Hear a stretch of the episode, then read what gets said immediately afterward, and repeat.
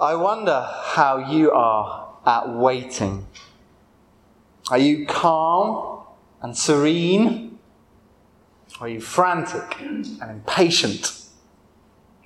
Sometimes waiting is a struggle, isn't it? As children, my brother and I were very impatient. Life was lived at 100 miles an hour, and we hated waiting for anything. One example of this was when I used to meet my granddad from work and get the bus home. Standing at the bus stop, we really were trouble. Soon we'd be pushing and shoving, kicking litter into the road, wreaking general havoc.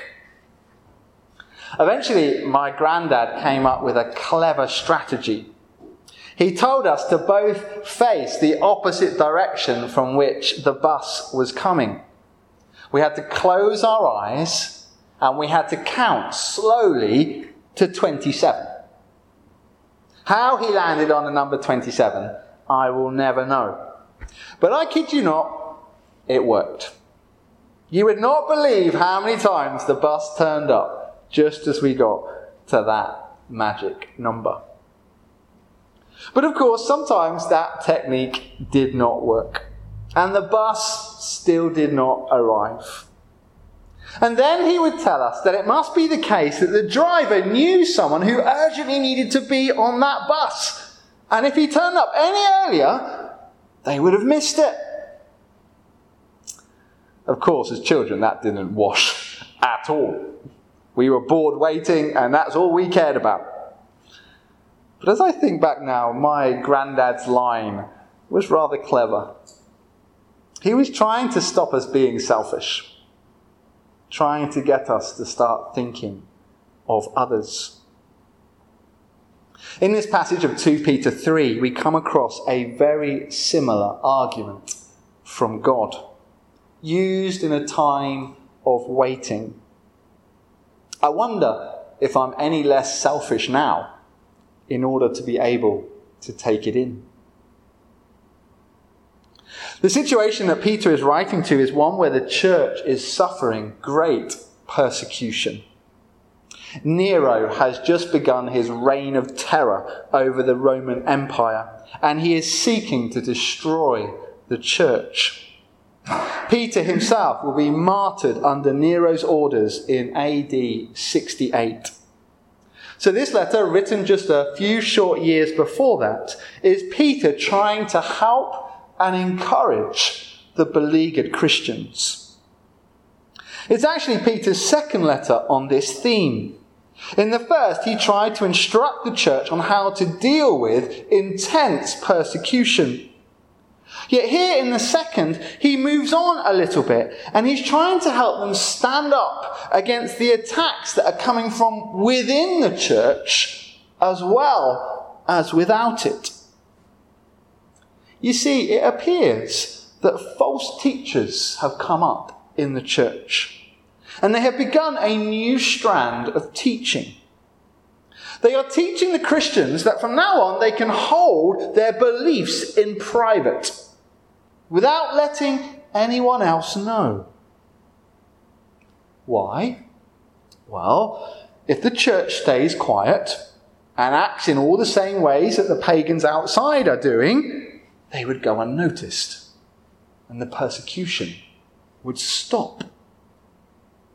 These teachers were saying that you can experience the forgiveness of Jesus without having to follow any of the requirements for holy behavior day by day.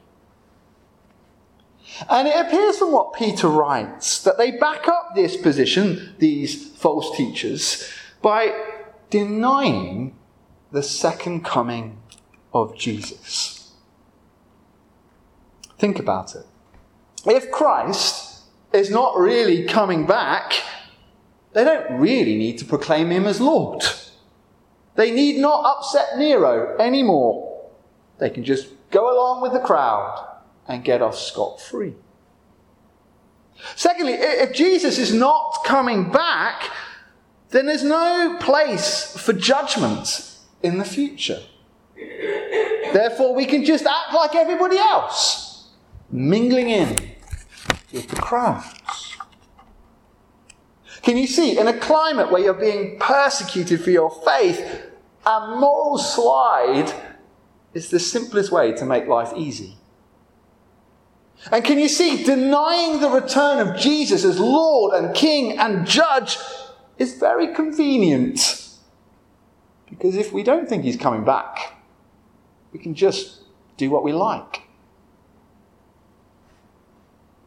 It was and is a very deceptive argument, especially when the church is really struggling and there seems to be no sign of Christ's return anytime soon. And as the people increasingly got tired of waiting, it was an argument that was beginning to suck many people in.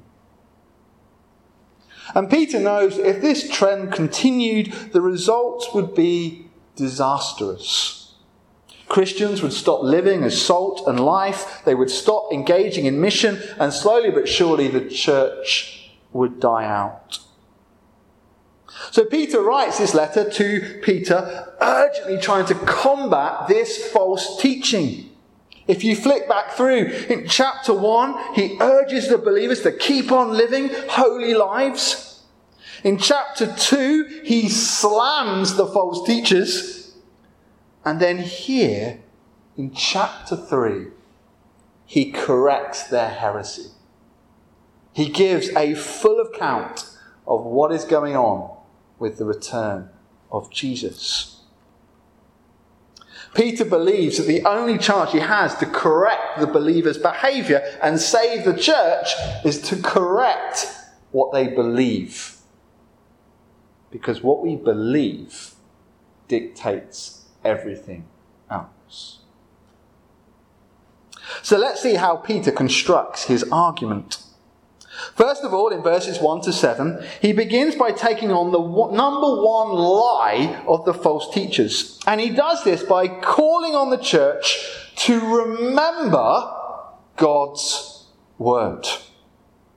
To remember God's word. Both in the Old Testament prophets and in the teaching of Jesus himself came the promise that one day God would come to earth Christ would decisively intervene in the world.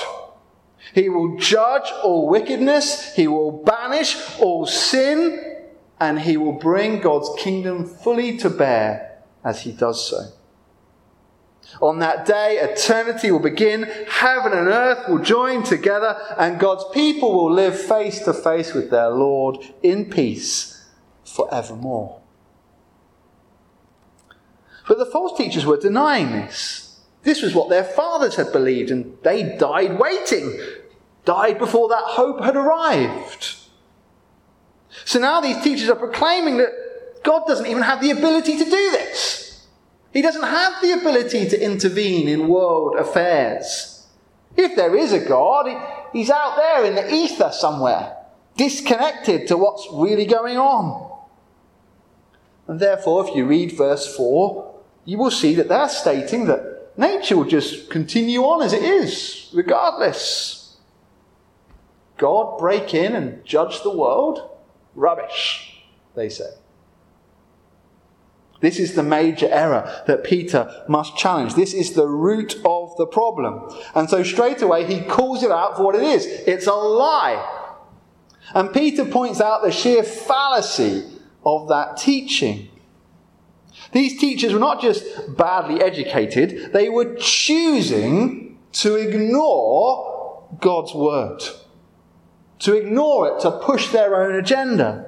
Because God certainly could break into the world. He certainly can act to judge all human sin and to use nature to do it. Why? Because He's done it before. Come on. You remember the story of Noah, don't you? In Noah's time, because of the terrible sin on the earth, God sent a devastating flood, and only Noah's righteous family survived it. In that moment, God decisively judged the sin on earth and brought it to an end. He destroyed the ungodly who had denied him and were damaging his world. And he rescued the faithful. What Peter is saying in these verse, verses very loudly is God's already done this. He's done it once before. So he can definitely do it again. In fact, he has promised to do it. He will do it because God never breaks a promise. If you remember God's word, you will see that this teaching is false and selfish. Do not listen to it, it is dangerous. And to reiterate this, in verses 7 and 10 and 12 to 13, Paul moves on to tell his readers again what is ahead of them. Just like in the time of Noah, God one day is going to do something decisive. One day, unexpected and sudden as a thief in the night, the Lord Jesus will return. And it will be unmistakable because it's going to shake the whole of the cosmos to the core. And again, as with Paul last week, Peter is trying to describe something that's indescribable. Human beings, we don't have the vocabulary for this. We don't have the insight as to what the end of the world as we know it will be like. So Peter resorts to the only options available to him. He, he uses metaphor, he uses apocalyptic language, if you like, to get his point across. The imagery that he uses is difficult. We shouldn't push it too far, but the message is crystal clear when Jesus returns, all human belief and behavior will be laid bare before God. There will be no hiding place. Humanity will be tested and judged. Not playfully as on a reality TV show, but as in a fire. Just as precious metals have their impurities blasted off them in a furnace. God is going to blast away the sin from the surface of his precious earth. When Christ comes, make no mistake, there will be judgment. Judgment for all. So, yes, what we believe matters, and how we behave matters because one day we'll be held to account for it. So we can't hide away. And Peter's readers can't just behave like the pagans do to avoid persecution. We can't just do what we like, ignoring God's instructions. Because one day Jesus is coming. But let's be a little bit careful Yes, this knowledge of coming judgment should make us think very soberly about our lives. It should shock us. It should inspire us to change if there's something going on that we know we shouldn't be doing. But let's remember that as followers of God, this coming judgment is a good thing. It is a good thing. We know the pain of this world. We know the damage that sin and evil causes. We see it in the wars and the prejudice and the abuse on our news screens every week. Take the tragic murder of little Arthur that we've all read so much about this week, for example. It's only by judging and purging the sin from the world that God can return it to how He intended it to be as we're reminded in verse 13, it is through judgment that the new heavens and new earth will begin. That eternal sanctuary where we will live face to face in the peace and joy of the Lord. So we're to hold on to Jesus.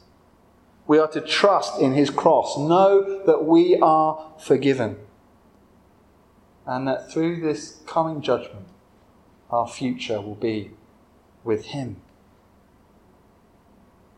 So Peter has condemned the lies of the false teachers. He's reminded his readers of the great Christian truth. Jesus is coming. He is coming to judge, but after that, the new heavens and new earth will begin, and it will be glorious. The question now turns back to where we began. Why the delay?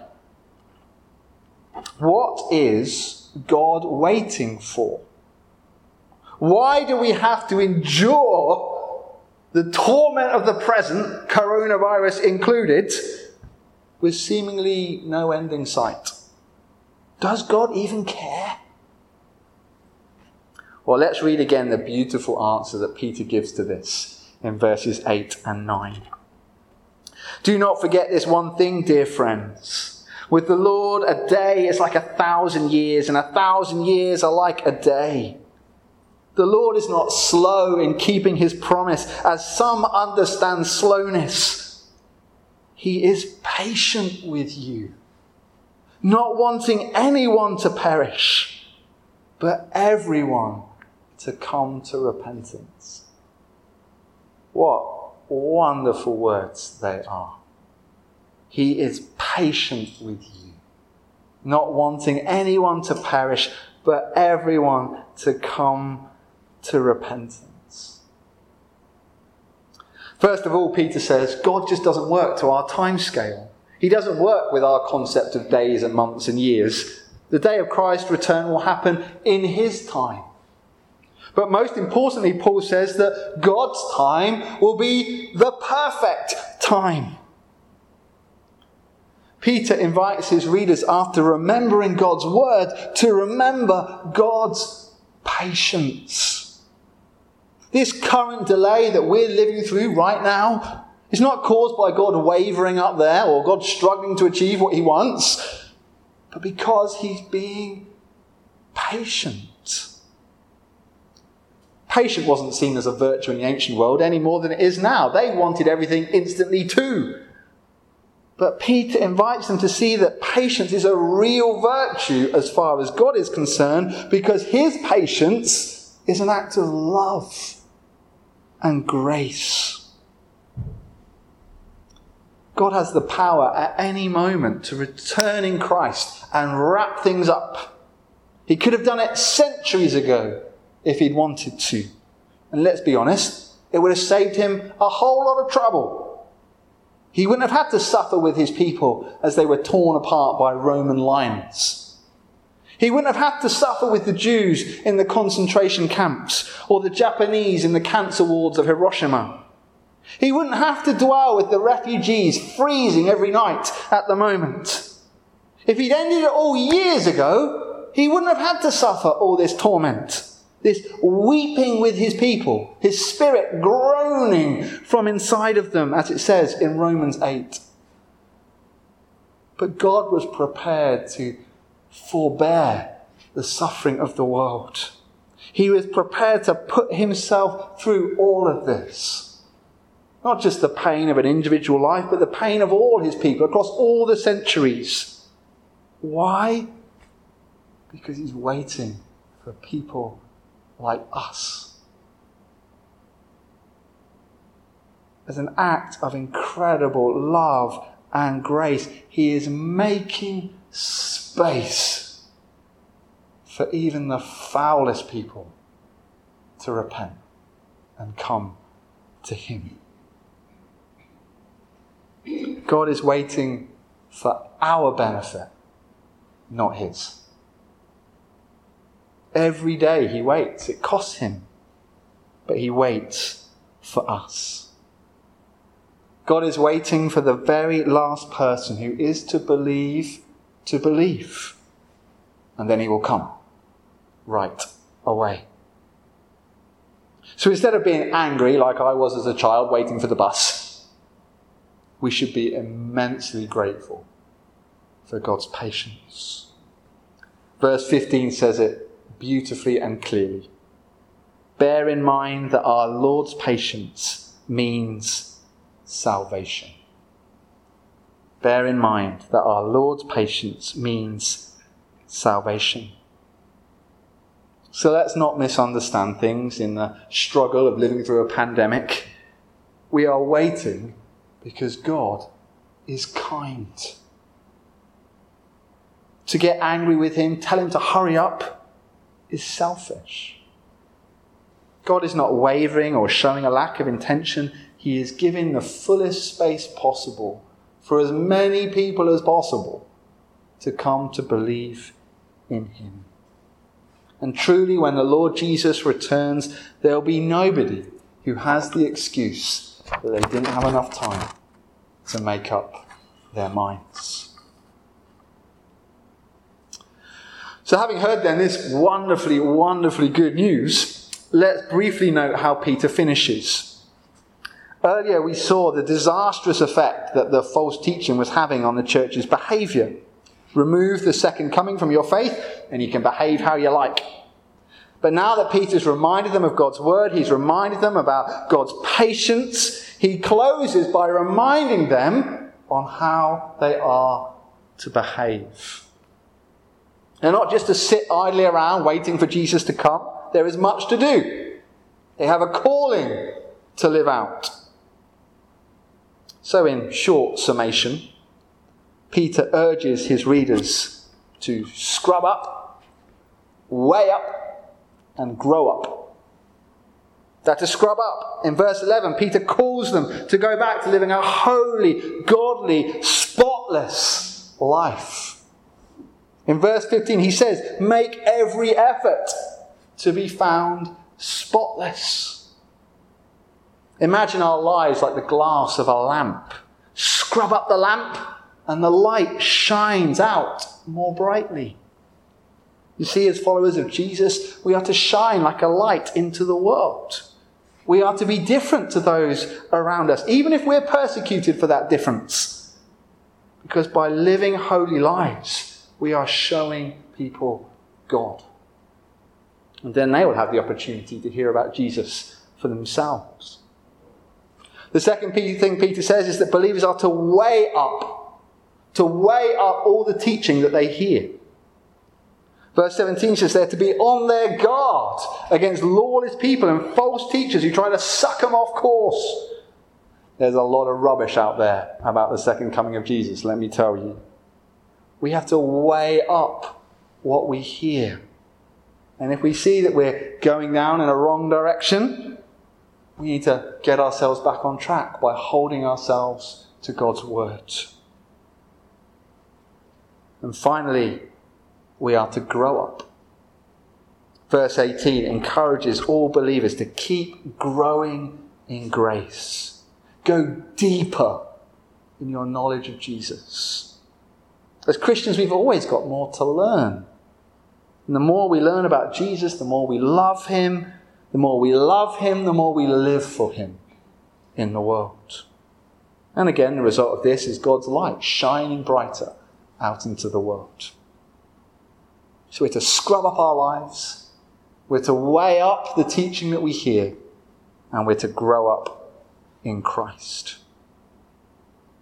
As God is waiting for the very last person to believe. The quicker people come to faith, the sooner that day will be. So, with that in mind, let's go back to the question we began with How are we at waiting?